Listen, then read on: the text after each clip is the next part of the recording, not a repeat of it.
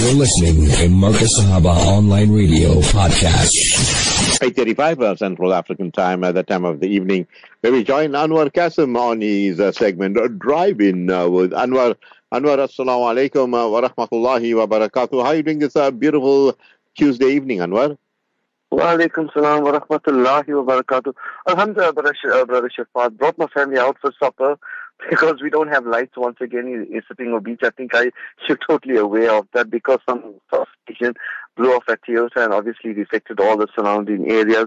But alhamdulillah, otherwise perfectly fine. Gave us the opportunity to actually, you know, get together as a family and yeah, that's about it. Now you're, you know, you're an improviser and you're a sharp-minded person and uh, you always make the B route and A route, and uh, you're gifted, Anwaar. While uh, checking at your segment, and F, uh, have you ever heard of a giga press, uh, Anwaar? And uh, even, uh, you know, these uh, giant die cast uh, could reshape car manufacturing. And it seems, Anwaar, this is what AI is going to do. A lot of people will be out of jobs, but this machine here, there'll be no strike, there'll be no toy toying, and it will deliver at the optimum. Fill us in, Anwaar. You know, the fact of the matter is when it comes to, you know, what we are talking about, this die-cast press, it's actually a 9,000 ton press where they expect, if, if we go back to the kindergarten days, we used to find those die-cast vehicles, those toy cars we used to play around with. You used to find that, you know, it's made of one mold. And uh, actually, Tesla is using or adapting exactly the same where they're using aluminium because it's actually quite soft material that can mold very easily. That doesn't stress too much, you know, when it comes to the uh, crack and the ability of the, the strength.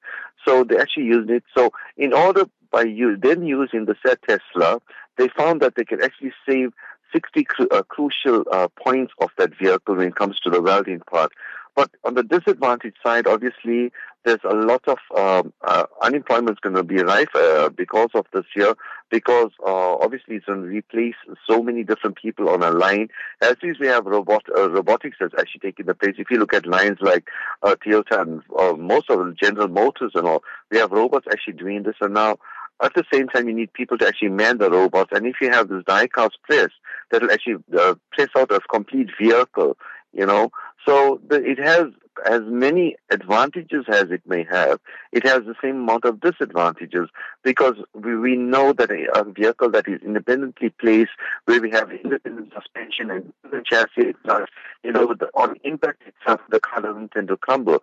But here with die cast, obviously, you most probably will have a, pro- a problem when it comes to the vehicle. But uh, once again, we're not sure exactly on which vehicle models Tesla is implying or actually using this uh, machinery. Reason being because if you look at uh, being a full electric vehicle itself, so hopefully he uses the vehicles that is not very high powered vehicles because I know most of the manufacturers are looking at lightweight also. So there's a number of factors contributing to this year, as I say, advantages and disadvantages. But alhamdulillah, you know, once again, the modern world actually succumbs and the next thing you know, unemployment is at, uh, at its worst again. So I, I suppose you just have to wait and see the outcome because a lot of other motor, motor manufacturers are actually implying the same uh, use of technology when it comes to the motor vehicles. That you better correct me here if I'm wrong. Uh, you know, I believe even uh, your car, you know, the spare parts of like maybe an old Cadillac, if you want a spare part for it, uh, you get this printer, you just get that uh, thing, uh, the program put on, and you get a, a, a copy of uh, that uh, part that you want, and it will be printed out like a die cast. Uh, is that done, Anwaar? Yes, most definitely. You know, the, it, it, as far as you went, if you look at the vintage vehicles itself, most of the, the panels on the vehicle, just as an example, is actually obsolete. And, and you actually find that these vehicles you know, you can actually go to some of these guys and they can, they'll print it out in a cardboard and they'll hand make them or it's machine made, like, like they use a CNC machine. And when it comes to the program, you're talking about the CAD itself, you can actually, whatever it is, the specs, and thereafter you can make it. So I, I remember many years ago, we couldn't get a water pump for, uh, it was a Jaguar, I think, one of those very unusual Jaguars. And I had that uh, water pump actually made out, uh, I think it was about 15, 18 years ago, you know, because the import from England at that time took a couple months to reach here. So a lot of basically you can actually reproduce any part of any vehicle, you know, when it comes to uh, remodeling it. You know, I remember you uh, working on a Hyundai, if uh, and you know there was this uh, water pump problem. Not water pump, I think uh, uh, the radiator or something went off, and you actually reinvented the whole piping system, Anwaar. And you improvised. You just walked around in your workshop, and I saw you doing this and you're doing that. And uh, is that Hyundai still working, uh, Anwaar? I mean, many, given the, the fact that you are actually talking about something many years ago, but uh, I remember one of the interesting things I actually did. I think it was a Rolls Royce water pump, and we couldn't get the spare for the Rolls Royce water pump. So I go to one of our guys who actually sells bearings, and on a CNC machine, he made a, makes up a seal that actually he gave it to me for free. And I, I bought a thing called a mechanical seal you know, that fits into a water pump. I pressed out the fins and I put it on, and it worked perfectly fine. The whole job on the water pump actually cost me, I remember it was, I think, 32 rands in total. And the water pump, if you know, anywhere around the region of about 18,000 rands. So it was one of the good, impressive things I have actually did in my, uh, in my life down the line. No, uh, you know, brilliant indeed. I, Talk about Rolls Royce. I mean, you just read my mind. Uh, we also have uh, Rolls Royce. They chose to do extreme test here in, uh, in, in in South Africa, and they say it's all electric electric Spectre. Uh, Spectre. What's uh, what's it all about, Anwaar? Uh, the reason they actually choose in South Africa, I mean, Rolls Royce has, uh, uh, I think, quite a good market in South Africa. You know, so when it comes to the the Spectre itself is a full electric vehicle. They intend to spend about 4 million miles on the vehicle, on the testing itself. Obviously, it's a very heavy vehicle. And at the same time, they've chosen Cape Town. And the reason they chose Cape Town, because of the weather conditions. You know, uh, temperatures can sometimes soar to 50 degrees Celsius. The roads could be dusty. It could be excellent traveling time. So it has uh, very unusual weather patterns that equates to many parts of the world. So that is the reason they have actually chosen Cape Town just to actually do this test run. Uh, from what I believe, I think one and a half thousand hours was spent alone on designing the braking system on that vehicle. You know, so uh, you know Rolls Royce, we all know it, stands alone um, in the sense mo- most of everything is actually handmade. And I had the luxury of actually uh, working on quite a few of them. And I remember the first one I've actually done, it was a 68 or 69 Corniche. There was only two in South Africa. And when talking about the braking system, uh, the, the reservoir of the brake fluid itself was five liters. It took a total of nine liters of brake fluid in that vehicle because the hydraulic system on that vehicle actually works uh, on brake fluid. Exactly how you have a reservoir where you pour brake fluid for conventional brakes, this actually has this big metal tub where you pour five liters, you know, and uh, basically the faster you go, you find the vehicle rises and it drops because everything on that vehicle works on hydraulics and obviously brake fluid. So yes, uh, um, um Rolls Royce goes without saying, and for a heavy vehicle to be fully electric, I, I think that is something, especially considering it's come to the shores in South Africa. Yeah, it's a, it's a, it's quite a big vehicle. I mean, uh, the Rolls and uh, electric uh, vehicles, and and then you look at it, uh, the battery. I mean, uh, uh, the lithium battery. I mean, that that will be will cost you an arm and a leg. And if you look at the price of our batteries, and Anwaar, people talking about solar panels and uh, a friend of mine was telling me he invested uh, something like 80 or 90 grands on it. And uh, then what happened? He, he says, uh, you know, there was a five year guarantee, but because of this load shedding, uh, it wasn't carried. Uh, you know, he said, no, it interfered, and the battery died within a year. And they did cover it. They said, no, no, we can't because the, the, the load shedding killed it. What's your thoughts on that, Anwar?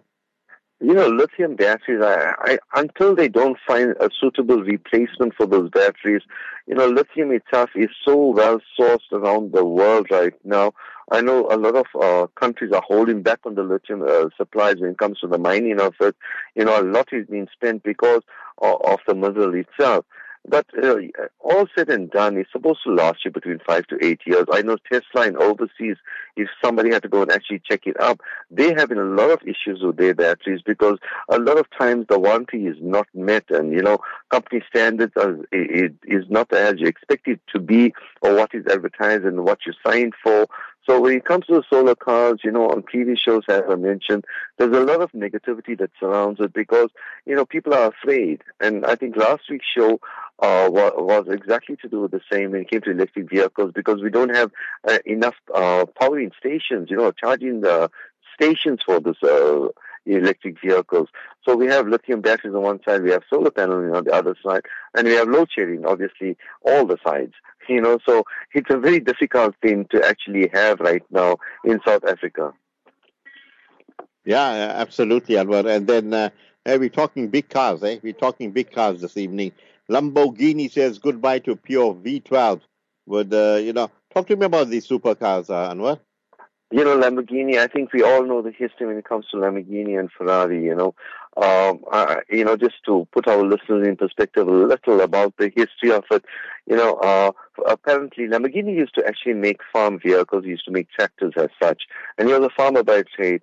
And he goes and he buys a Ferrari and finally, all said and done, I'll try to condense it uh, he goes to a Ferrari, uh, Enzo Ferrari, and tells Enzo, you know what, I'm not very pleased with your vehicle. These are a few improvements you could actually make on it to make it a better vehicle, being a sports expensive vehicle. And he got offended because Enzo wasn't very pleased with his response. And Enzo turned and told him, you know what, if you're so good at tractors, stick to what you know. You don't know anything about sports cars, so don't dwell in something you don't know. So I think it upset uh, Lamborghini himself, and he goes out and makes a car one of its kind up to this very day. Lamborghini still holds that same threshold, uh, holds that same ranking when it comes to that. So here we have a vehicle, uh, very soon the uh, V12s will be obsolete. You know, it has this raw brute power about it. And um, they, they're going to actually decide as to which vehicle will be the last existing of the V12. And a price and a figure hasn't been set as yet on that vehicle. But uh, whatever it is, I'm sure there'll be buyers lined up for this vehicle because it'll be one of its kind or the only one in the world and I, I suppose the price tag will be relatively high.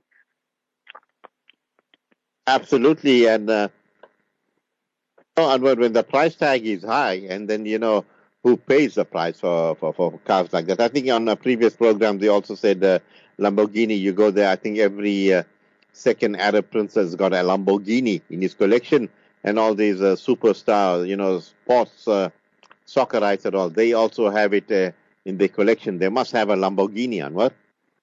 Yeah, most definitely. You know, it brings me back to 1984, I think it was.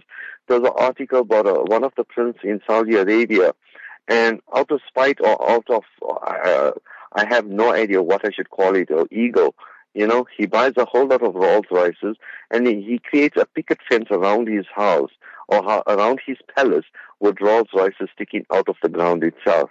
You know, so when it comes to sports cars, I, I remember I had a Corniche once, and uh, the vehicle is the value of the vehicle is actually proclaimed by exactly who previously owned that vehicle. You see, so most of the vehicles, if you look at Lamborghini, if you look at Ferrari itself, you can't just buy the vehicle and sell it off. You can't do any extras with it. Uh, although it might be free owned, it has to have. You, you must get the consent from the factory. Although you own that vehicle, so when it comes to the so-called bylaws on these vehicles, it's relatively high, especially the sport sport upper end cars. Yeah, and we're uh, moving on uh, from uh, Rolls Royce to Lamborghini. Now let's go to the Lexus. Lexus uh, to lead uh, Toyota's uh, electric vehicle push, uh, says the incoming uh, CEO, Koji Sato. What's Koji up to, Anwaar? You know, the fact of the matter, he's been in the company from 92, you know, and he's a relatively good engineer.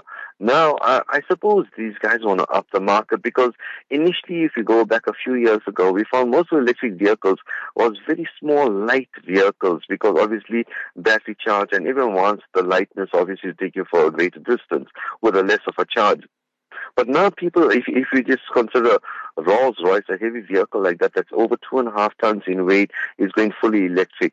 You find that a lot of people are actually going on luxury vehicles because there's a market for luxury vehicles when it comes to go green. So obviously, Toyota, uh, the one of the brand is obviously, uh, uh, or the, uh, the the model or the, the trademark is Lexus itself. You know, so obviously they'll want to actually push forward when it comes to electric vehicle, and that is what they're aiming to do. So, uh, you know, Toyota, if you look at consider in South Africa, it's still the number one uh, best car selling uh, vehicle in this country itself, even when it comes to the LDVs as such. So once again, you'll find that uh, they they tend into the luxury market, and if they get this right, they will actually tap into the luxury market much quicker or much sooner than a lot of other um, vehicle manufacturers. If you're looking at um, Samco, if you're looking at uh, General Motors, they are still a step behind. So obviously, you know, when it comes to Toyota itself, the Japanese wants to actually progress and go ahead with it.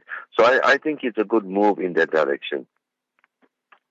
Yeah, I will agree with you there, Anwaar. And also, uh, I like this uh, story here. It says uh, court orders a refund for buyer who unwittingly bought written off cars.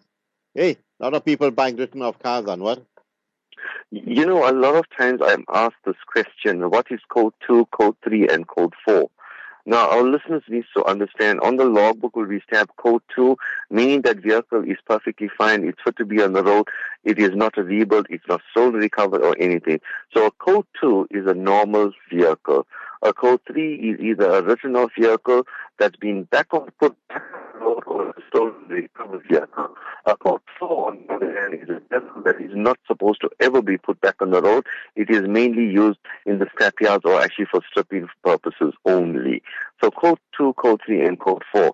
But what we find, if we had to Google and punch into one of those uh, insurance companies as such or these auctioneers, you'll find a lot of vehicles have smashes, you know, and people buy these vehicles, said vehicles, they do the relative smash on it, and thereafter they actually sell it to dealerships that actually honor very little of mileage or whatever the case may be. Most of the dealerships in selling second-hand vehicles, you have a 30-day on the vehicle itself. You know, if you're not pleased, you go back with it. And here we get a gentleman that actually gets conned out of buying a vehicle that was involved in a smash. Now, one needs to understand also because if you consider it is not stamped, you know, and agents don't really know that the vehicle was involved in an accident as such because they only worry about the service history of the vehicle. So obviously, you know, when it comes to, if you look around the amount of accident vehicles we have, it is somewhere to the tune of over 30%, you know, that we're not aware of on the vehicles that's on our public roads itself. So yes, depending who does the vehicle, you know, it is actually dangerous.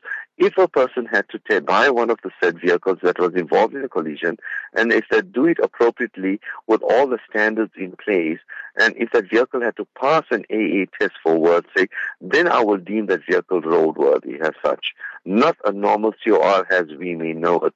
But unfortunately, in South Africa, they're not very strict on the laws when it comes to written off vehicles or vehicles that was involved in a collision and being put back on the road.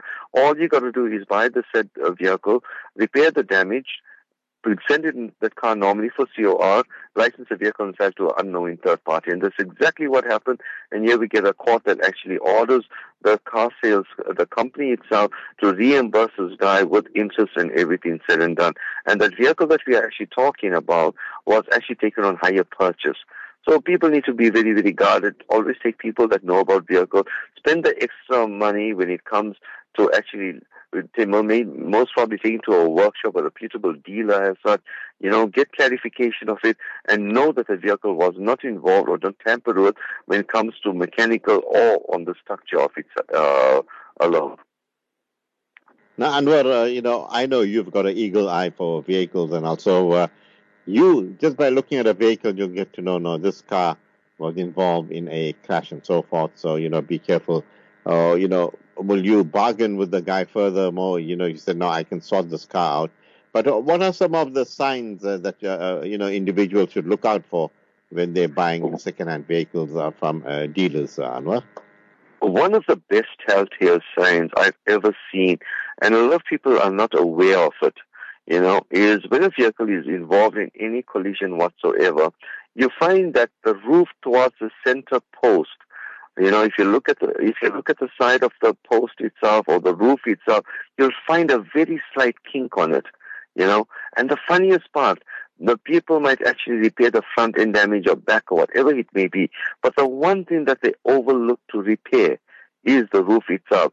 So if a person is actually going out to buy a vehicle, just look through the roof itself on either side where the post actually, you know, meets the roof. And you, if you find any ding there, uh, even a slight king, a very slight wave, walk away from that vehicle because somewhere in the vehicle's lifetime, it was involved in some form of collision whatsoever.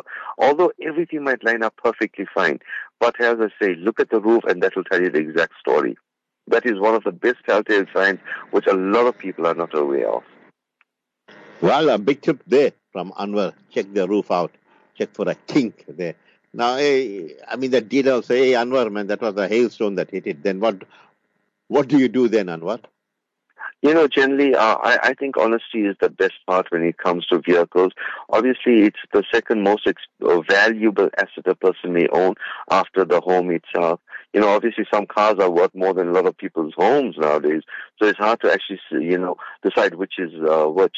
But all said and done, you know, when it comes to, you know, the car itself, you know, if the vehicle has been displayed, question it. There is so many people out there making a killing out of, you know, buying and selling these vehicles. And the funniest part, I can't understand why the government does not endorse it, you know, vehicle collision or create another code. You know, we got two, three, and four. Create another code for the vehicle to say that it was actually done and rebuilt or something. Give the people a heads up. You know, it's illegal to sell a vehicle to a customer, and if you do not disclose that the vehicle was obviously involved in any collision whatsoever, you know. But a lot of people, the way cars passes hands nowadays, you know, so obviously the person actually sells you, finally who ends up with the vehicle and sells it to you, might be unwittingly not knowing that the vehicle was involved in any form of collision. But unfortunately, he said he is settled. If the owner, the person who buys the vehicle, actually finds that he was involved in a collision, he can get sued for it. Yeah, absolutely. Yes, Spot on there, Anwaar. And uh, then, uh, hey, this article says, smile. Johannesburg's uh, speed cameras are back in action. So, you know the Jozi people, how they drive, Anwaar? Who are worse drivers, oh. Jozi or KZN people? I mean, uh, uh, I mean, I, I mean, let's do away with that tug of war. Who's better drivers and who's faster drivers? And you know, I think when we are like it, we spoke like that. You know, when our cousins from Johannesburg came to Durban and say, "Ah, but you guys drive wild, man." They said, "No, you guys don't even know how to drive." You remember those stories, Anwaar? I, I remember because when I took my when I first bought my CTI, I was young, and I go to Johannesburg. I'm minding my own business on the left lane. That was about many many years ago, and here you get these GP guys deliberately coming behind me and dipping me, you know, because of saw ND registration. There was something about ND and GP registration vehicles. When it came down to uh, Durban, I, I suppose our people used to do exactly the same to them for some reason. You know, the, the, I, I can't really tell you whether either one was haphazard or fast or reckless as such, but for some reason the drivers in Johannesburg and Durban never ever got on. I, I think times have changed because now everyone is much calmer on the road. I've been to Johannesburg quite frequently, and everyone is they treat you with respect now, you know. So I, I don't know what it was, but it was a phase. But all said and done, uh, the topic we are actually talking about is, you know, when it comes to the camera systems, uh, and you find that um, uh, for a whole year there was no camera system in Johannesburg because somebody actually forgot to create a contract you know, a government contract that actually can uh, take all the guys that's speeding in Johannesburg. And with that being said, prior to that, there was a three-year contract, and those guys lost the contract. And so for a whole full year, and what the Minister of um, uh, Safety actually found that within the period of year, the accident rate rate actually quite high, meaning that a lot of people realized in Johannesburg there was no actual cameras, you know, for clicking them every time they passed the speed limit. And uh, all the guys that do is more legwork because all the revenue that Johannesburg got in that period of time was handwritten fines itself. You know, so there's a lot of hard work for uh, traffic officers. So that has changed because now there is a new agreement for a new company that, uh, on a yearly basis. That uh, so basically all the uh, traffic fines will be back. You know, you know. But I, I personally think you know when it comes to this, Dr. I don't think a lot of people actually pays attention to these fines because really speaking, there's such a backlog when it comes to these fines that virtually every year the government writes off millions and millions of fines. I mean, if you look at the taxi industry itself, they don't care about any fines because you'll find every occasionally now and again you'll find the vehicles get impounded, they pay a thousand seven, it comes out again, or sometimes they have to actually allocate or pay the whole amount of fines that is due to them. But that doesn't happen so frequently, you know. So a lot of people don't really care about the uh, fines itself, whether a camera clicks or it doesn't click. Nobody cares in South Africa because we have such real issues to worry about. Instead of creating more and more revenue for a government that does absolutely nothing with that money but pockets it in for the, for themselves. So when it comes to that there, the Shaafat, unfortunately, it may save lives. You know, I, I, I'm not one to condone the fact that you need to ticket people and charge them for every single thing that they do. No. Anwaar, absolutely. And, uh, you know, uh, looking at time has caught up. Your parting words uh, this evening? No, alhamdulillah, you know, I'm out of uh, my hometown in Spindle Beach, and inshallah, when I go back, hopefully the lights might be restored because we have a very, very light sense of, you know, uh, thought and when it comes to them restoring it. And inshallah, you know, I, I hope things changes for the better. And, you know, just to end it off, we had our government speak, our the president speak the other day, you know, about his speech, and nothing really made sense, you know, and I'm hoping that somewhere down the line, that once again all our people in South Africa can stand together and voice one opinion and make it stand and make it count and maybe then we will actually see some constructive change in a country that we actually built, you know, our forefathers so-called built and we all can live in together as one in harmony. So inshallah, Brother Shaafat, it's a good thought and hopefully, you know, it will be fabricated and one day it can be reality maybe to our great grandchildren. Now, inshallah, Anwaar, uh, you have a beautiful and a lovely evening ahead. Uh, we'll talk to you soon. Assalamu alaikum wa rahmatullahi wa barakatuh. Wa alaikum salam wa rahmatullahi wa barakatuh. Yes, sir, people, don't go anywhere. It's time for us to go for the Isha Azan, and uh, we will continue after that.